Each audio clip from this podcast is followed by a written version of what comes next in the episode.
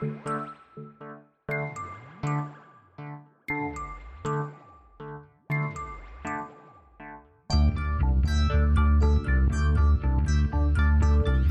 is Continuum Drag, a weekly podcast revisiting television sci fi, fantasy, and everything in between.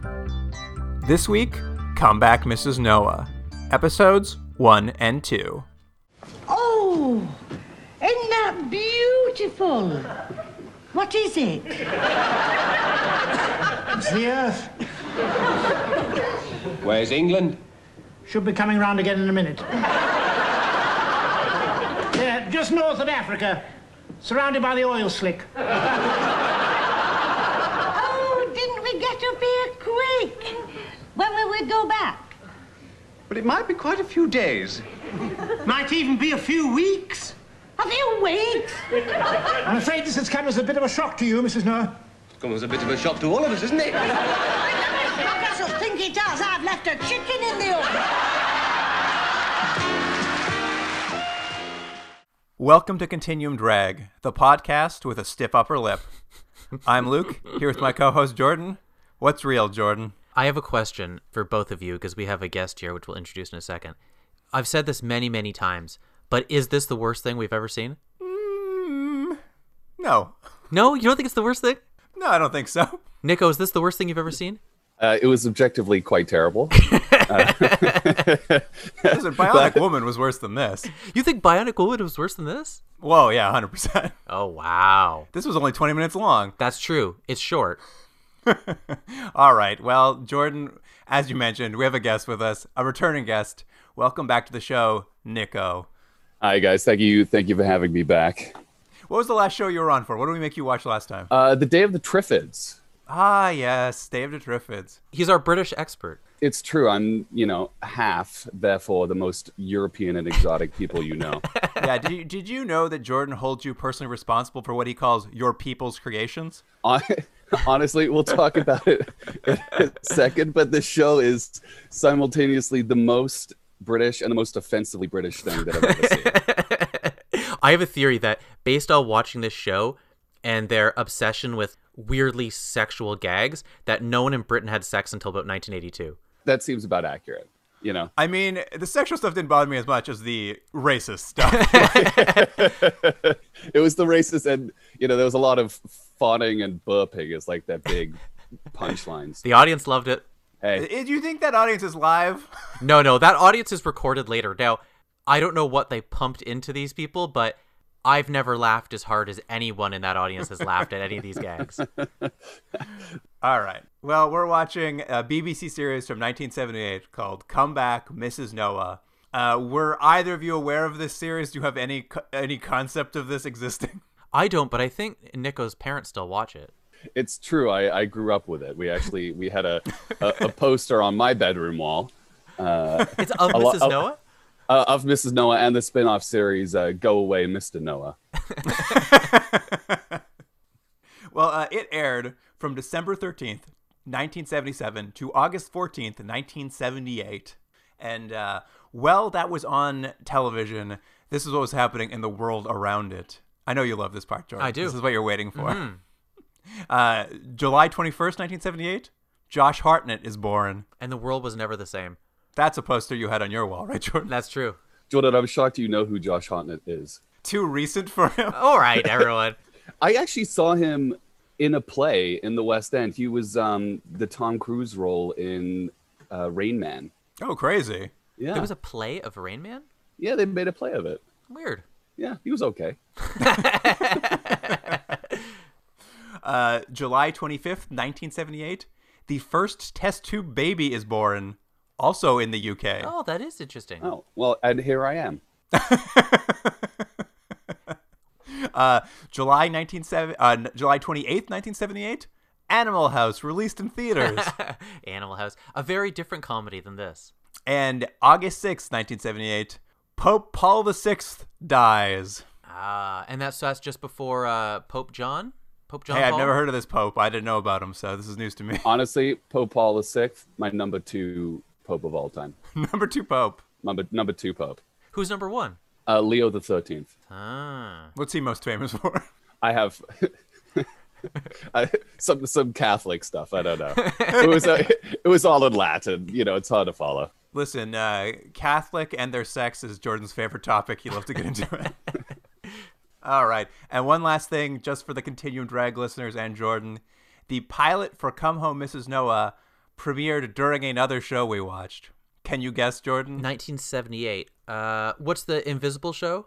Oh, Gemini Man?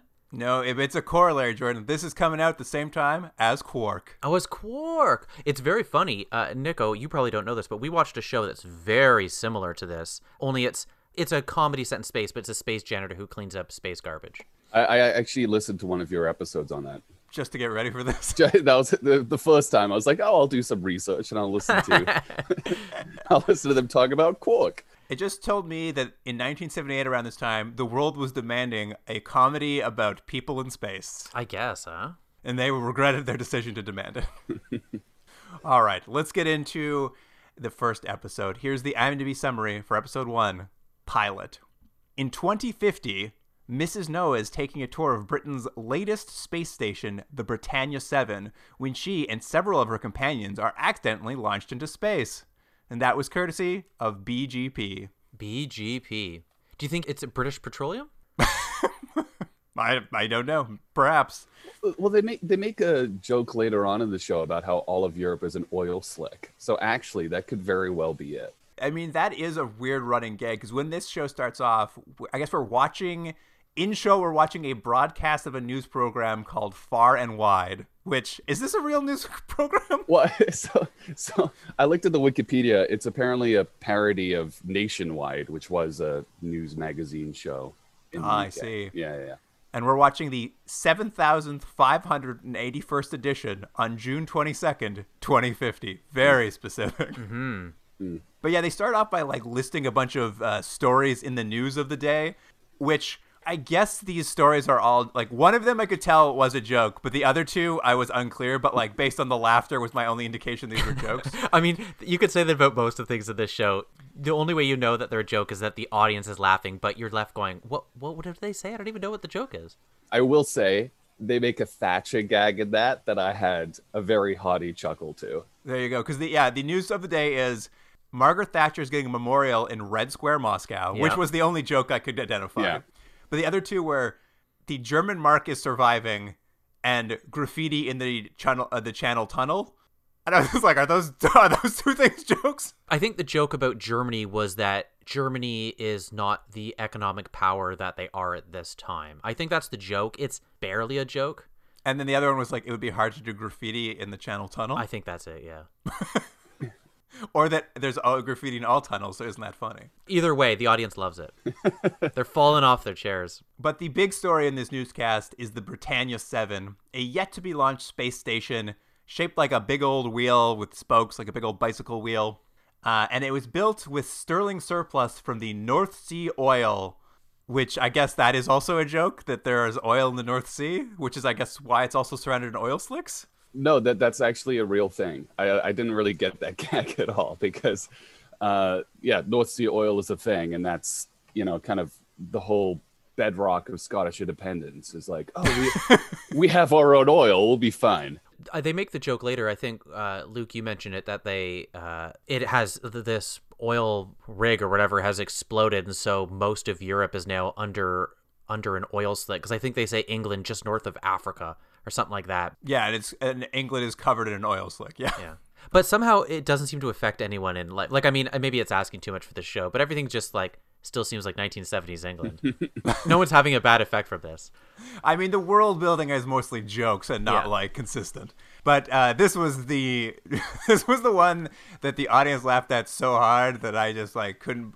I mean, it was funny to me how hard the audience laughed at this. But the space station has been built by the Pontefract International Space Complex, or as it's better known, its acronym PISC. They laugh every time at this. And I guess and correct me if I'm wrong guys, the joke is that it kind of sounds like piss. That's the joke? I don't know if it's that or if it's like, you know, when like you know that sound you make when you dismiss someone, like they're like, oh, psk.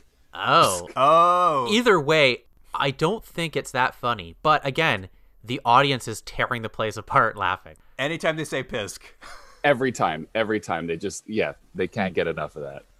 Um, the the newscast throws to our BBC roving reporter Clive Cunliffe. Cunliffe, Cunliffe, maybe that's it. And he's he's broadcasting live from the launch site. He's going to be doing a tour of the space station with the titular character Mrs. Gertrude Noah, winner of Modern Housewife magazine's cooking competition. Uh, I think she won. Didn't they say she won for like some sort of roundy, perhaps? She made the best Bakewell tart. Oh, there you go. Everyone likes a Bakewell. It's a staple food. Um, and we know it's the future because they start showing off all of these smart devices they have. Um, for instance, they have a, as they call it, an auto self seeking electronic camera which records the BBC reporter, which they tell us it's automatic because it just focuses in on the most exciting thing it sees. And what's the most exciting things this camera can see? Nico? Booms. Mrs. Ger- Mrs. Gertrude Noah's bust is it's it's very excited to zoom in on his her bust. And to show it, it like little flaps on the sides, like it's got fins. It's like flapping in excitement. Is this camera horny? Is that what's supposed to be happening? Well, that's the setup to the first racist joke of the show, which is that The- sorry, it's the first racist joke. it's the first racist joke that I clocked. There may may have been many preceding, uh, which is that it's not automatic. It's actually being controlled by this man with a heavy Jamaican accent. That's right. I'm not sure that's what's happening, eh, which is very funny because they also talk about uh, the BBC reporter has a smartwatch that talks in a French accent. And then when they try to get on the elevator, the elevator is also controlled by an AI. And I believe the elevator's AI has the Jamaican accent. Yeah, he says, I won't do the accent, but what it says, mind the doors, man, but in a Jamaican accent. oh, But you are right. My note is also uh, first racist joke. I don't know like how, how deep you want to get into this, but I think there's supposed to be an underlying comment that uh, not the most nuanced comment that multiculturalism has taken over more in England because you have these sort of off comments. The joke though is is isn't it hilarious that we have people of different cultures and races now in England? That's that's hilarious, isn't it? yeah, yeah. That definitely comes in the second episode. Like eh, one of the news stories in that one, uh, they open it up along those lines. But yeah, it's like you know the the elevator's made in Notting Hill Gate. It's like, oh, look how like exotic and you know filled with minorities Notting Hill Gate is. Yeah. yeah, I know. It's just like, well, that's probably true. But I don't think that's a joke. Yes, shockingly, people of other races exist.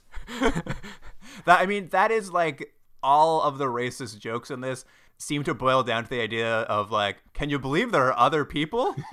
anyway, uh, they get on board this space station for the tour, and uh, Miss Noah is greeted by a string of people. Where the joke of this is, all of these people introduce themselves. Like, there's just like a five minute scene where she meets like 35 people, and they're like, "Hi, I'm Mr. This, I'm Mrs. That," and I'm just like, "Is this the joke that she just meets 35 people in a row?" I think the big joke is that they're all very specific specialties. So they're like, I'm a doctor of this or I'm a doctor of that. And then the last guy's like, I'm the caterer. That's the joke. Like, can you believe one's a caterer? That's what the joke is. But of these like 75 characters she meets, two of them will be our regular characters, Mr. Carstairs and Mr. Fanshawe, respectively a proton physicist and a neutron physicist. Do you think those are two schools? They don't get along? Well, where's the electron physicist? Could have been a trio. They could have been real Three Stooges. Well, that's probably how this whole you know mix up happens. Is because they're missing the third of their trio. Uh, these physicists present Miss Noah with her one of her prizes for winning the Bake Off or whatever she won, which is an atomic teapot. That also leads to another racist joke, but I'm not going to get into that. yeah, I actually didn't get what the joke is. I'll, I'll say this. It's they have the tea and he goes, "Do you want Chinese or Indian tea?" Is that what he says? yes. Yeah. And then she goes, I don't even remember what she says. She let's say she says Chinese, and he just turns the spout. But I don't get what the joke is. Uh, do you want to cover it, Nico? Nico? What, what's the joke? I wasn't 100%, but it's one of two things. One is how a teapot looks in those two countries, but I think the more obvious one is It's the one that's most obvious. Um, it's a comment on uh, Chinese people's eyes. because the teapot is uh its spout is quite l- Oh. long I didn't understand. Yeah. I thought it was like the color of the tea or something. Like the racist joke is so dated. I don't even understand it. Because the spout, the spout is kind of rectangular, so they turn it horizontally. Okay, well, good on you guys. I didn't even catch it. that's well good for you you you got to survive that one So, sorry, let's take a tell. Is that number two? that i mean that's certainly number two quite quite emphatically.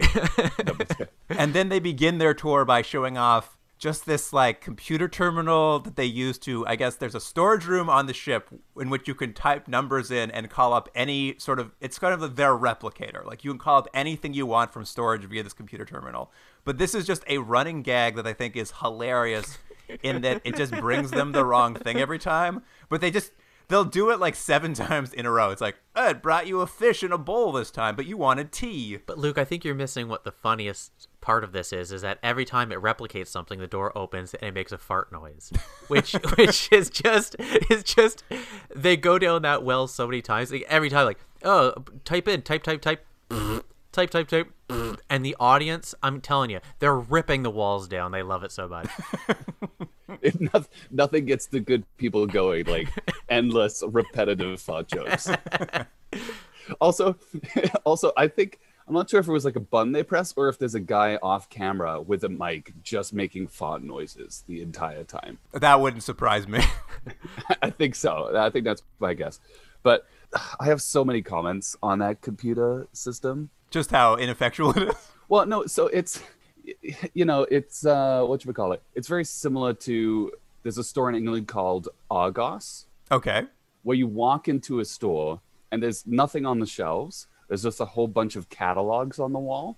Oh, And you flip through the catalog, you type in whatever code into the machine, uh, and it tells you if it's in stock. And then you go with the code to the cashier, and they do exactly what the machine does. Is they this is like a high tech version of the Canadian company Consumers Distributing, no longer in business. oh, that was a thing over here too. Yeah, you'd go in with a brochure and talk to the man at the front and be like, bring me this. And he'd wander into a warehouse and bring you back something.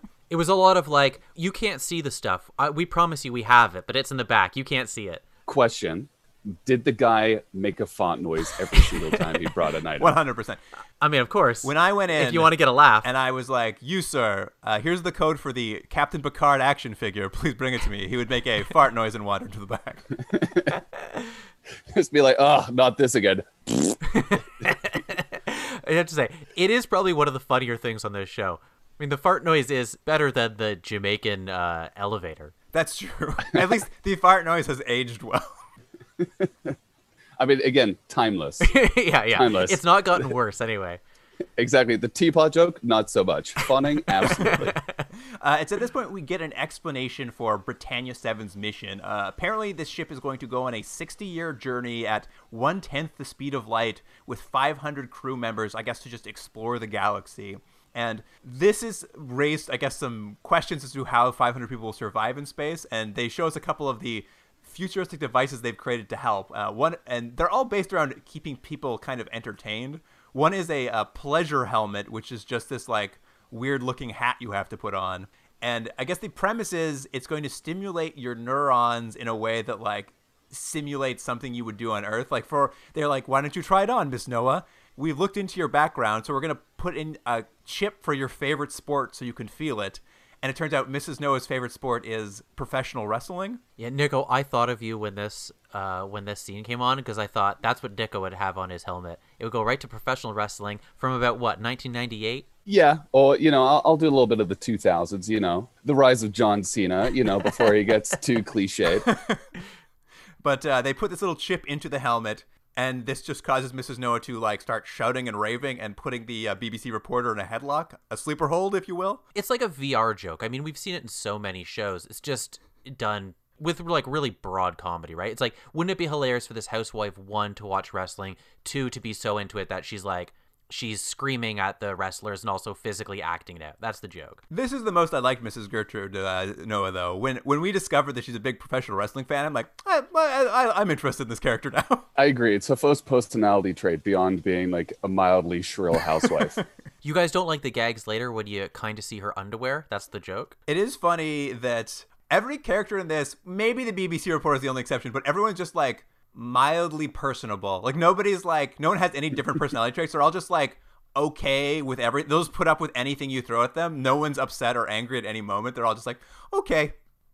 Like, These aren't entertaining characters. I actually didn't even know. Like they give character names. I didn't bother learning them because there's no real difference in any of these characters. Like one might have a mustache. That's about it. But there's no defining traits in any of these people. They're all just broad people that are there to react to situations. That's all it is. I agree. Like I only remember them as like what their jobs were. So it's the two mathematicians, Mrs. Noah, and the reporter guy. That's all I Yeah. remember. Well, and in this pilot too, they introduced you to so many characters, and they're all they all get like random lines. I couldn't tell who was going to be a regular until I got to episode two. Yeah. Uh, the next device they show her is the Dream Simulator. It's a like big black sarcophagus that you get in. And their theory is that on a 500 year mission, the crew will be so bored they'll forget about dreaming or they'll forget to their dreams will be so boring that they need to like be stimulated in their dreams is the concept. This didn't feel fully baked, did it? Yeah, but basically what it is is just so they can show that they have a like container full of discs that are, full of dreams. Although all the dreams seem to be celebrities you can have sex with. But they also make a weird joke, like the whole thing becomes like Robert Redford. She's like, I remember that, like, whoa, slide whistle. Um, but then they, uh, there's a joke where they make, uh, they say Ringo Starr invented the telephone, and I, I don't know what the joke was. The joke is that it's been so long that they don't know what's happening in history, or is this something funny in Ringo Starr's history that I don't get? I think it was a comment either on, like you said, it's been so long people forgot the Beatles, or people just don't remember Ringo Starr. Like he's the Beatle everybody That's forgets. I, that's the joke, I think. because that that's the thing. They're like That's not strong. we have Ringo Starr or or we have Robert Redford, and they're like, "Who's Ringo Starr?" But for some reason, like Mrs. Noah's, like I remember Robert Redford, and I'd love to get into the dream sack with him. So she's very excited to like hop into that dream sarcophagus. Unfortunately for her, it's already occupied. Yes, the the maintenance man Garstang is inside, and uh, he's hanging. He's he's using the dream disc for last year's Mrs. Universe. Did either of you catch her name? Uh, it was boobies. Uh, yes, Booby LaFan. this show is so bad. Oh man. So, was they- do you think that's her given name? my, my favorite part is when they open the door to reveal the maintenance man in there. the only thing he says is boobies. Just repeats it. It is it is so weird. That whole joke did was just so weird. anyway, uh, while this tour is happening, back in Mission Control, they receive an emergency Blue Seven alarm, and there's this weird thing where they're like they don't think anyone is on the space station, so they're not super worried about it. Um, but apparently, the only people left on there are Mrs. Noah, Clive from the BBC, our two physicists, and this maintenance man. So they're they're very slow to let anyone know what's happening uh, with this with the problem happening on this space station. But when they find out they're there, they're like, "Hey, can you guys try to stabilize the ship so it doesn't crash or something?" So we get some weird gag where they're like trying to stable they're all holding on to like joysticks trying to stabilize the the ship but that doesn't work. And finally they're like all right we've got to launch the space station into orbit and park it there so that we can prevent it from crashing. And we get some of the funner miniature work on this show where we get to see this like space station launch. And then once it gets to space we get this extended gag where mrs noah is on wires floating in zero g trying to use the bathroom It's the second time in two ep- well, this is the first of the two times in two episodes where she needs to go to the washroom. And I think the joke is, isn't it hilarious that people need to use the washroom? Either that or that women have small bladders. I don't know which is the bigger thigh slapper. Yeah, but this this scene, like you said, Luke, is is really isn't it funny to have like a middle aged woman kind of float around on wires and being like, "Oh, dear heavens!" well, what my favorite part of that is is that you know so she's floating around. But these guys are on office chairs with wheels on them. Like there's nothing that's keeping the chairs to the ground. They're not bolted in. These are just like random office chairs I think it checks the- out. and they've got like these crappy um airplane seatbelts that are keeping them in. And they're just like oh what an idiot floating above us. It is a good point, though. Uh, the the effort given to the set design is about as minimal as possible. It's just like a slightly yellow room with some desks that have like silver trim on it. That's the the future. Oh, and I think there's like maybe one panel on the wall. I do appreciate how in I don't know if it's just in the British shows, but in those 70s sci-fi shows, they imagine the future as being beige. Like everything is beige, everything is tan, the furniture is tan, the uniforms are beige, like everything is like this off yellow rusted color. I mean, that's a very good description of the set desa- the set deck in this. It's it's all just very bland. Yeah. At any rate, uh, Mrs. Noah They do some terrible wire work to simulate zero G, but she's able to use her bottle of perfume to quote squirt herself around and uh, turn on the gra- the gyro gravity so they're able to walk around because you can't afford wire work every episode. Well, that gag's done. I mean, they did it. Everyone laughed. It's time to move on. You saw Mrs. Noah's skirt. There couldn't be anything funnier. um, they all go and have a little look out the window, seeing Earth from space. Mrs. Noah comes to the realization that now she's stuck up in space, and she exclaims that she left a chicken in the oven at home. What's she gonna do? yeah. I mean, the stakes have never been higher. This is the big gag they end on is her realizing she has a chicken in the oven. And then we cut to what was the most shocking moment of the series is there's the closing credit sequence with a full musical number that is sung and danced by people in spacesuits that look like the Michelin Man. Yeah, and they do like the full because the whole theme song at the beginning is maybe like 15 seconds, and then you get the whole like three minute song of them dancing to this like ragtime jazz tune. It's pretty bad. It was I was blown away that there was like five minutes of a dance sequence at the end by these Michelin men. I was like, what is happening now? my note at this point was, "Oh my, this is atrocious." very, very rough start to this show. I'm, I'm, I'm glad it took you the full 25 minutes to come to that realization, John. well, now I know about the uh, tea kettle. I would have said it earlier. At the time, you just thought it was a commentary on, uh, you know, on fixable. I thought it was a joke on the different type of tea leaves. I don't know. All right, let's get into the next episode. Here's the IMDb summary for episode two In Orbit. The venting system will operate in five seconds. Four, three, two, one. What do you think a venting system is?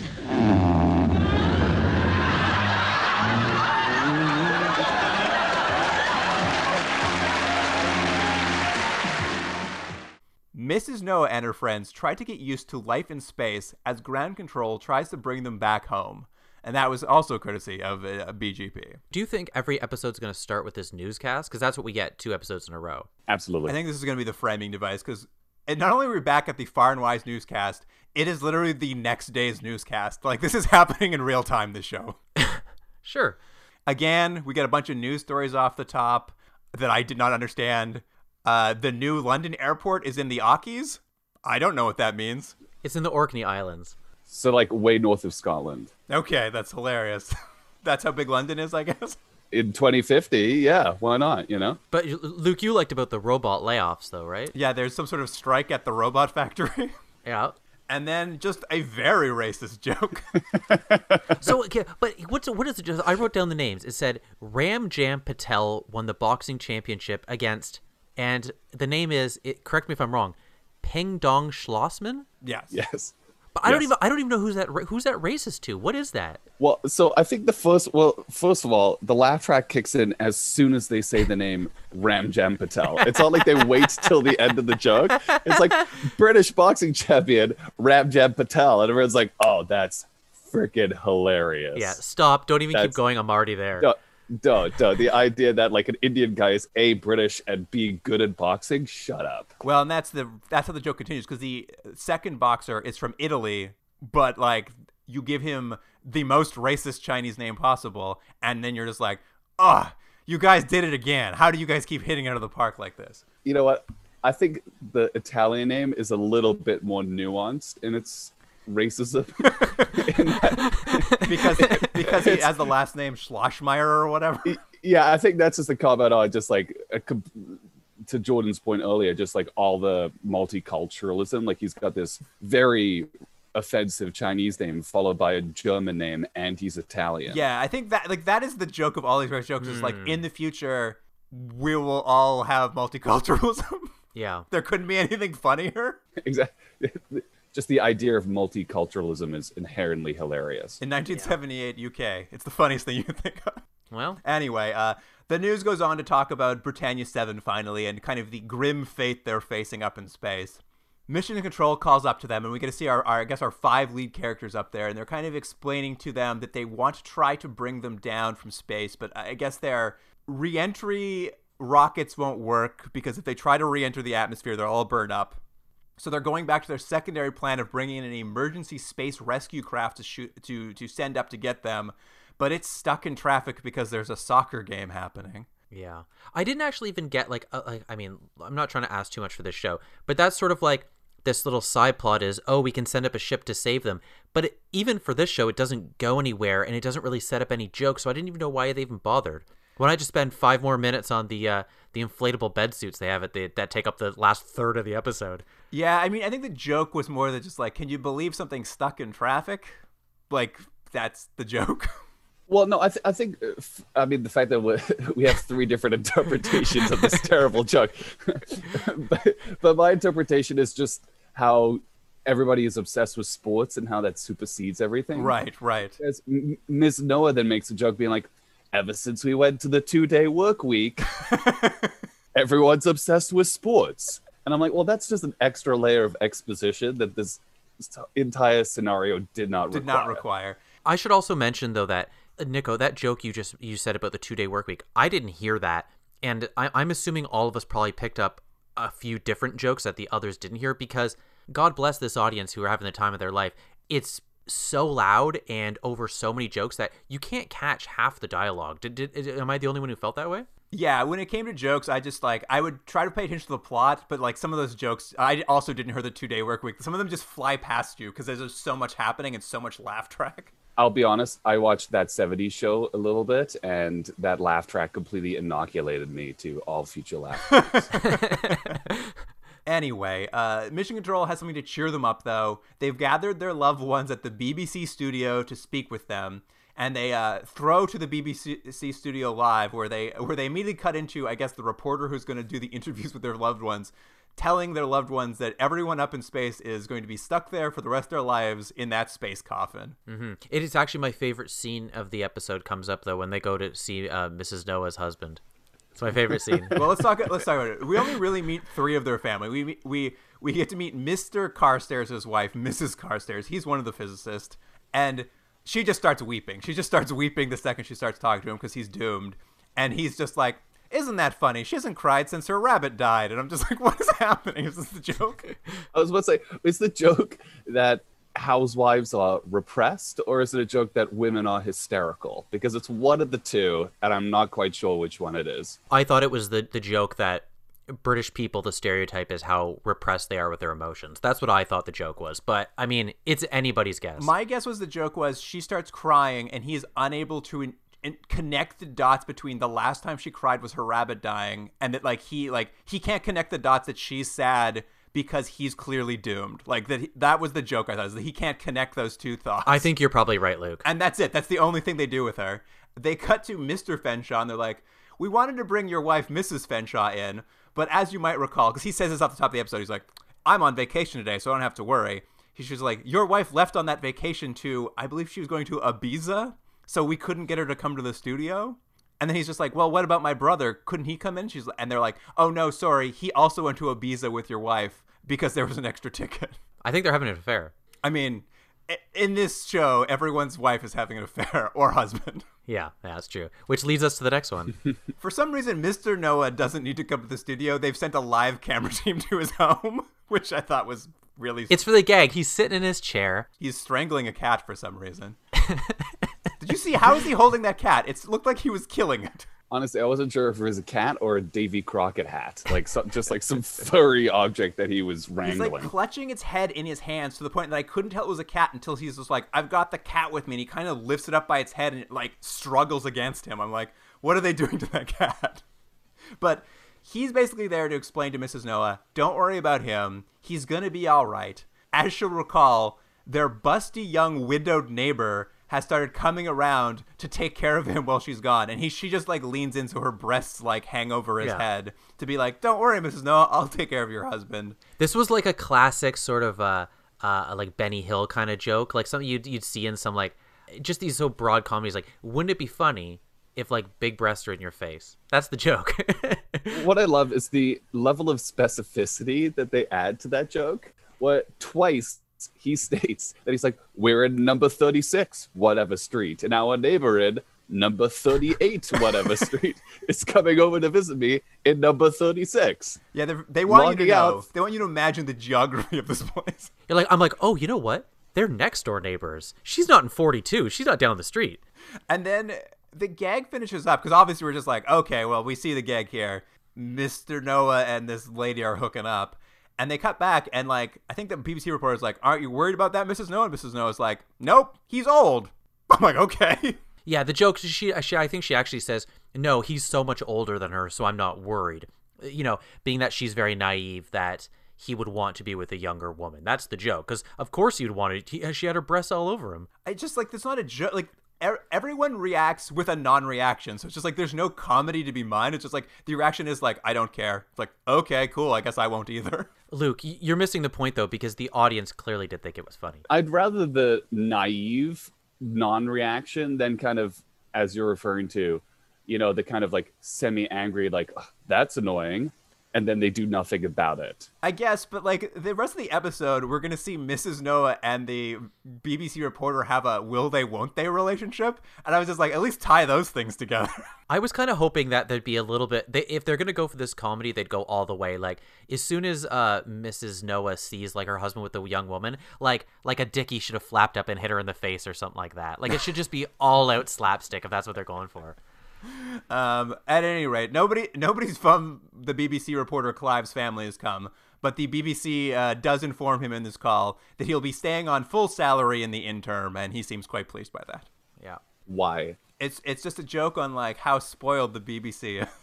Defund the BBC. That's what I say. well, no, but but then but then they follow it up being like, "We'll reevaluate after a month," and then that's the punchline is that he's disappointed at that, and I'm like, I don't know. okay, thank you for this comment on BBC's HR policies. And and this scene comes to an end, and they're like, "Well, anyway, you guys want to get something to eat or something?" And they're like, "Oh yeah, sure, why not?" And we cut to the galley where they decide, "Let's eat some fresh scrambled eggs." And they punch into the computer and call up the quote space hen or robot chicken that provides fresh eggs on this spaceship. And this, I must say, I was laughing hysterically this entire time. I have a question though. So you get this robotic chicken that Yes. kind of looks like a chicken that comes out out of the table, and they have to put like nutrient pellets into yeah, it. you feed it a nutrient pellet to get a dozen eggs. Yes. Doesn't this seem like a couple too many steps? Couldn't they just ask for eggs out of that replicator thing? No, you if you want them fresh, you got to ask for them out of this robotic chicken, which you feed a pellet, and then out of its like little butthole, it uh, it Is it? Ex- Excuse you, sir. Did you see the size of that butthole? it was It was big enough for an egg. It was gigantic. It was this. It was this massive chicken with a, honestly, like exhaust pipe size butthole. And the entire time, the chicken is flapping its robotic wings and making chicken noises, like bark, bark, bark, bark. so in the credits, though, it's clearly a guy on a mic Yeah. as making the noises. Kenneth McDonald in the credits, wherever you are. I hope your grandchildren are proud that you were making the chicken sounds. Listen, on he was the highlight of this episode for me. This chicken was the only time I laughed the entire two episodes. Nico, what's his credit as? As voice of Butthole Chicken? as Space Hen. Space Hen. Anyway, the first egg comes out, but the pressure's too high on the space hen, so it fires out the back of the chicken and explodes on a wall behind them. So they're like, wow, we gotta turn down the pressure if we want these other 11 eggs. And I, the BBC reporter does this whole joke where he's gonna try to like catch it like a backstop a baseball player gonna catch this egg shooting out, but the, they've turned down the pressure so the next egg rolls out quite casually. And then for whatever reason, the final 10 eggs come out conjoined in a row, like just like all connected. Like I, I get that it, it looked weird, and I think that's the joke. Is like, so- isn't it weird how the eggs looked? But is that the joke? it's so funny for some reason.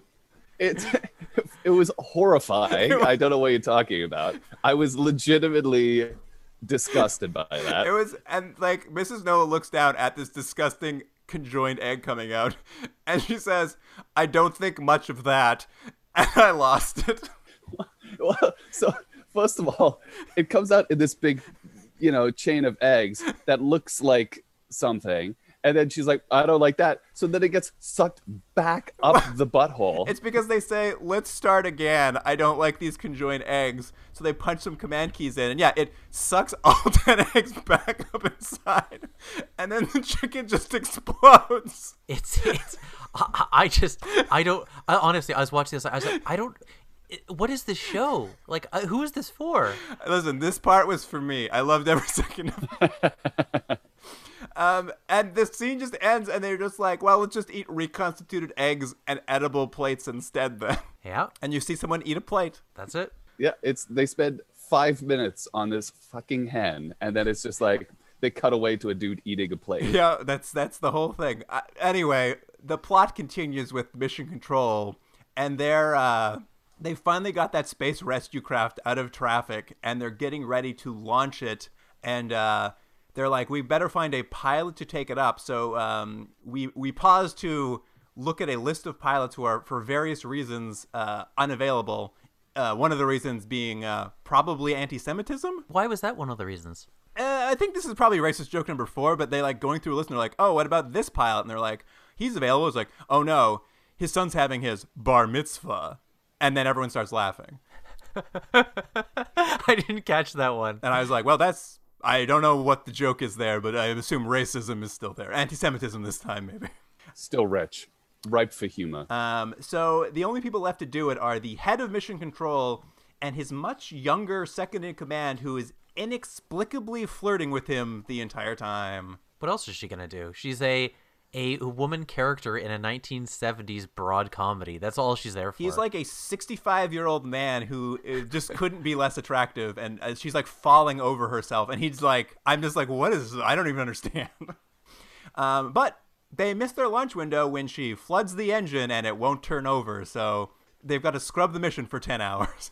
I, I will say this episode, much more than the first, really hits that misogyny button hard. yeah, It absolutely. really, yeah. The first one, like you know, it's in the background, but this one, they really just like swing for the fences. on- Turn it on. they were getting all the kinks out in the first episode, Nico. Now they this is a well-oiled machine. They they know how to do what they want to do. exactly like this one. You know, she floods. You know, women drivers floods the engine. Uh, uh, there's oh yeah, we'll see it in a bit, but they make like. Like a fat and an age joke against uh, Mrs. Noah in this episode too. Well, we should mention that. That that is, I think, going to be a crux of a lot of the humor going through the show. Is isn't it funny that one, this lady's a housewife, so she's maybe not the most intelligent woman, is what they're saying. She's a little bit overweight. She's a little bit old, and she's also a woman. And so those jokes combined to this character of like, isn't it funny if she falls over and you get to see her legs? Isn't it funny that she needs to use the washroom? Isn't it funny she doesn't understand how to use things? And it's like I know it's all played for laughs, it's, it's but it's it's such lazy humor, and the joke really is uh, built on she's not worth much, right? So let's just laugh at her. I mean, that's that's the joke of the entire show. And I mean, look, I, I realize maybe that's taking it too seriously for what the show is, but at best, this has aged very poorly. At best. Um, anyway, let's go back to uh, Britannia 7. Um, the launch has failed, so they decide maybe it's time to check out the sleep quarters. But in order to get there, we need to do a series of gags around the transport system that gets you around this uh, space wheel, which is a hydraulic suction tube transport system. And uh, it's very this this goes on for so long, but like the idea is no one knows how to work it because the physicists only know how to use the Mark One, not the Mark Two suction tubes. So the British guy like just randomly punches buttons, and what that does is like we see one of the they open a door and like the tor the front half of the torso of like the maintenance man who is in the galley trying to make himself two cups of cocoa is sticking out, and he's just like, I was just in the galley and I got sucked up a tube. What's going on? And I think this is the first of two jokes they make about these tubes, and and the overall I think joke you're supposed to get from these tubes is wouldn't it be funny if things flew up your butt? Yeah. Because they make that joke twice. Like people are hanging in the tubes, and something comes, and they're like, "Uh oh, right up my butt." That's the joke. Yeah, well, he was making those two cups of cocoa. He he's sucked up. We're only seeing the front half of his his torso. He's complaining he got sucked up. He was trying to drink this cocoa. That's a running the entire episode. All this man talks about is making a cup of cocoa. Yeah. And then we hear this whooshing sound, and then this actor makes the craziest face because we're like, uh oh, a cup of cocoa went up his butt. what, what what I what I appreciate about it is like that guy does such a crazy face, and then when they repeat the beat two minutes later with the BBC reporter, that actor barely reacts at all. He's just like, Well, do you know, he's like, why? because he's got he's got a butthole like that automatic chicken. Didn't even feel it. well, that that's just- that fit right in place? That's just it. Like they do this whole gag with this maintenance man, and then they pull him out of the tube, and Mrs. Noah informs them, "Hey, I can work this suction tube thing. It's just like my vacuum at home." So the BBC reporter gets in. He's like, "Send me to the sleeping quarters," and she punches in some numbers. And what it does is it sucks his pants off first. So his pants are gone. He's enjoying that, though. It's, it looks like he feels some pleasure from that pants sucking off, if you will. we will. And then she punches some more numbers in, and we get another whoosh, and he's just like, uh oh, the other cup of cocoa went up my butt. The writers were in the room and they thought, this gag is going to kill so bad. Do you think we can get away with doing it twice? And they said, yes. Yes, let's do it. Cocoa up the butt? There's a reason he said he made two cups of cocoa. They needed that Yeah. second one. Well, they, they don't really do any joke once in this show. Like every single joke comes in like a shotgun blast. like it's Yeah, Nico, you have 30 minutes to fill. 30 minutes. So it's like cocoa up the butt. Let's do that twice. Uh, Space Hen. All right, let's have him like shit out the wrong kind of eggs three different times. We'll milk that for five minutes. You Yeah. know, oh, sports. Let's make references to that three times in two minutes. But they finally do get to the sleeping quarters. We cut away. We never see how they figure it out, but what we see is we see their BBC reporter slide down a little slide into this room, followed by Mrs. Noah slides down behind him into the uh, into this this sleeping quarters they're going into. And uh, I don't know if either of you caught this, but there was like this one moment where like you actually saw the actors helping each other because when Mrs. Noah comes down that slide, clearly they hadn't tested it before, and like her her dress goes way too high up her body, and like the guy playing the BBC reporter like really quietly sneaks behind her and pulls down her dress as she stands up because he's like this is bad. Like it was this one moment where you got to peek behind like this actor actually trying to prevent some humiliation to the actress and i was like that's kind of nice Oh, I didn't. I didn't notice, but uh, they really. There's a lot of other scenes that could have prevented some humiliation of her. well that's the thing is like this was not meant as a joke and you could see one actor helping another out and it was like the one moment where i was just like oh these are real people trying just trying to do their job and i appreciate that quick quick vantage point You see, I 100% thought that was a joke. Like, I think you're right in hindsight, but at the time, it was just like, I guess we can see up her butt now. Like, this is funny. Well, I, I was waiting for him to make a joke about it too, but what, all he does is he like tries to very casually sneak behind her and pull down her dress. And I'm like, oh, I think this is just a nice person doing a nice thing for his coworker. I have another uh, thing I could suggest. They could have also just done another take. no, no, they don't have time. They don't have the money. One take. Yeah, the, the the audience wouldn't have laughed as hard the second that's time. true. That's true. Um, at any rate, they're in these sleeping quarters. It's controlled by an AI that calls itself Slumber Control, which is just there to be like be difficult for them to ask questions to. Couldn't this? Uh, wasn't this uh been funnier though if they had done another like hilarious like ethnic stereotype on the voice? Yeah, they really gave up on the idea they were going to do different ethnic stereotype for every AI voice. I'm sure it'll be back though. Don't worry, they'll remember it. In an All right, episode. I'm I'm a little worried. I'm not going to get my fill of racist jokes. As a- Jo- Jordan has a racist bingo card going. He needs to- yeah, yeah. It's it's not quite full. Uh, at any rate, Mrs. Noah arrives, and once again, just like this period of time last episode, she has to use the little girl's room. Um, so the robot directs her to the bathroom, and what she discovers in that bathroom is that the toilet is on the wall next to the ceiling. Is the joke here how funny it is that women need to sit on the toilet? And because this is inconvenient, she now can't sit on the toilet? Is that the joke? Or is the joke just toilets are funny? It's a little bit of column A, a little bit of column B. Hmm. Because, yes, the toilet's on the wall. It's clearly impossible to use. But when she tells Clive to come in and see this toilet, she, she Clive's like, well, a little bit more of a problem for you than it is for me. And I was just like, are you telling me you can pee onto the roof and not, like, you're just going to urinate in your own face, sir? also, they do a little joke there where he there's like this tiny little trash can under the sink that he's like puts under the toilet. He's like, "Here, stand on this and take a piss." I know. I was like, what is happening?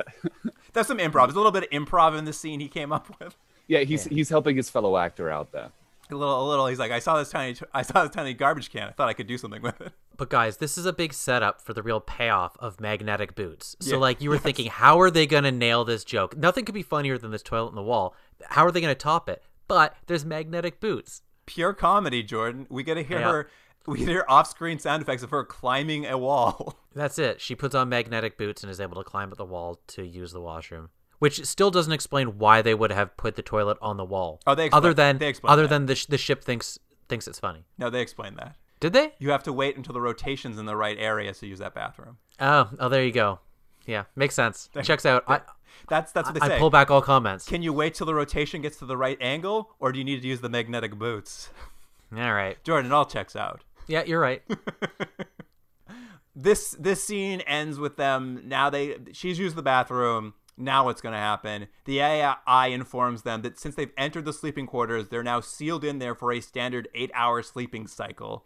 But there are no beds to be seen, so if they want to get a bed, they're going to have to follow the uh, what is it called? The bedtime procedure, and uh, that starts with phase one: decontamination. it's like a long, broad scene of them putting on kind of these big red bag, kind of shaped like bodies, but more like balls.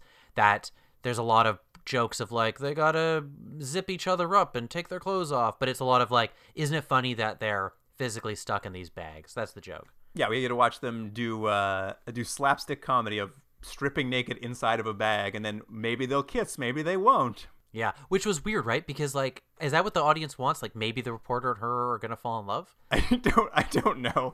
I think they just think it's very funny to see them. I don't know. Maybe kiss. All this work that they do of this, the joke of them moving around the bags and stuff, it has the best payoff though. Yeah. So well, once they've stripped themselves nude, the bags inflate with air because that's what we were waiting for. Like it was clearly they were going to inflate to big air balloons. And they jump around like they're like they're like, whoa, this is full of air. Isn't that crazy? And then the AI announces to them that it's time to it's time for the venting system to start. That the de- now that the decontamination is complete, at which point the both bags start extruding air out of them, and they just make the biggest farting noise possible. But the air also comes out of their butts. well, of course. I was about to say, you, uh, Luke, you miss you missed the most key part of that. You know, the venting out of their buttholes. Also, I mean, the air is also now like a, a shade of white for some reason. and It's it's space. and and it's just like there's a big fart noise, and then the episode ends, and I was like, this is just me, but I was just like, wait, that was just phase one. We're just gonna like it felt like we were stopping in the middle of a series of gags we were about to watch, but it's just like cuts. The episode just cuts to a cold stop. No, they had to end up. That was the high note. It wasn't going to get better than that. And they said, if we have two people farting at one time, eh, the audience is going to be laughing so hard into the next episode. Just cut it. Cut it there. Also, you see the thoughts. Yeah, they're visibly Yeah. vi- they're visible. It's so funny. It's it's the full audio visual presentation. It's it's really using the TV medium to its fullest. Precisely. All right. Well, I mean, those are the first two episodes of Come Home, Mrs. Noah. I don't know. Do we do we cover it all? Is there anything you guys needed to talk about still that I didn't cover? I, I do have one thing in the first episode particularly i really watching it my impression of it was that this is how north americans sound when they do fake british accents. That entire first episode like their call sign is tip top. So it's like tip top to aki aki tip top. Uh tip top oh yeah when they test out the computer they talk about how the first time they use it all they got were crumpets. You know, and they say, you know, it's like, good lord, great Scott, all this. I was like, oh my god, this is exactly how it sounds like when people are like, oh my god, you're British. Let me let me do this tip top crumpets. Nico, just just for you and me, but so it's Sure. when Michael does impersonations of you. That's what this sounds like. exactly, exactly. I, honest to God, I think I've eaten one crumpet my entire life, and people just throw that. throw that at the british wall at me every every time i just i just you know get suffocated with crumpet references Listen, I'm sure the listeners can earn in that joke. They've heard Michael on this podcast twice, and hearing that out loud, that's probably not a surprise to them. All right. Well, you guys want? Do you want? Should we write these episodes? What do you want? to Let's talk about the pilot. Uh, Nico, I don't know if you remember, but we do this out of ten stars. If you want to lead us off with the pilot, what do you want to give this episode of ten stars? Oh my god. Um, this one actually I was able to watch all the way through, which I don't think I can say for the second episode. So for this one, I'm gonna give it, I don't know, let's say four stars. Four stars. I think I'm gonna go. This is this episode. I just, I was just so weird. I just kept waiting for so- it to like make sense to me, but it never it never quite did. I was just like, I can't believe this continued being a show. Uh, I'm gonna give it two. I think. Luke, I can't believe it. We have the same score. I'm also giving it a two. This show is somehow less funny than it seems. Like us describing it is funnier than actually watching the show. it's just like a litany of unfunny scene after unfunny scene. So two out of ten. That's being generous. All right. Well, what about episode two in orbit?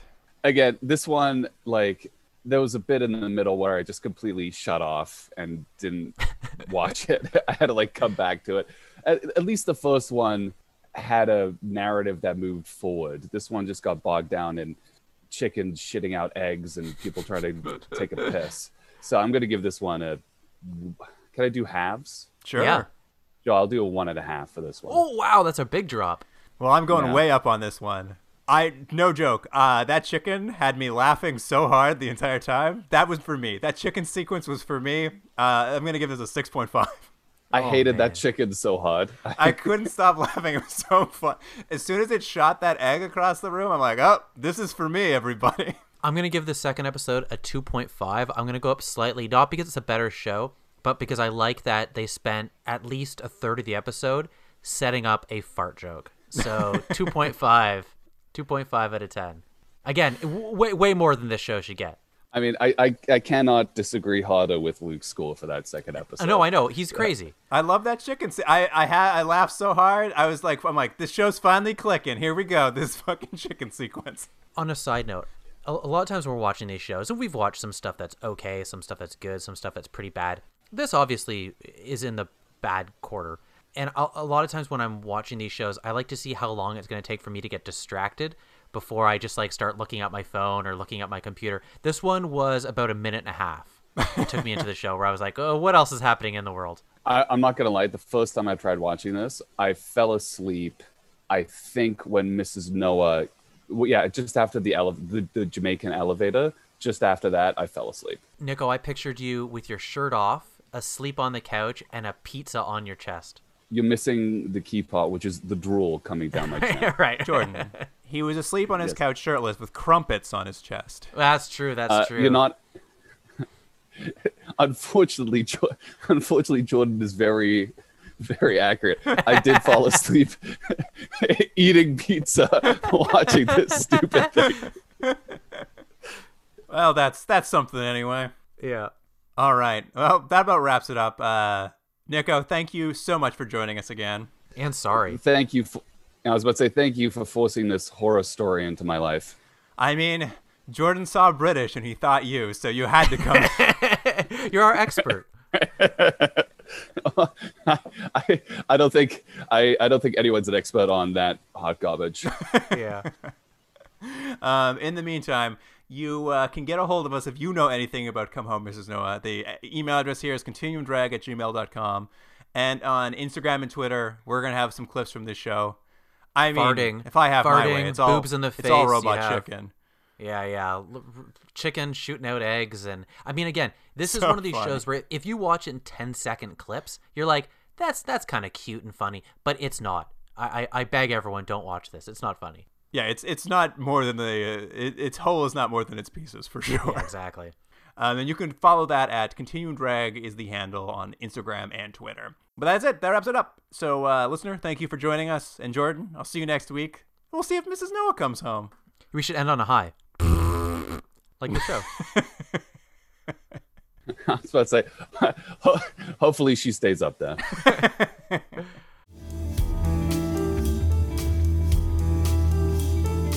Continuum Drag is recorded in Toronto, Ontario. Theme music by James Rex Seidler. Produced by Jordan Dullock and Luke Black. Special thanks to Aaron Hughes.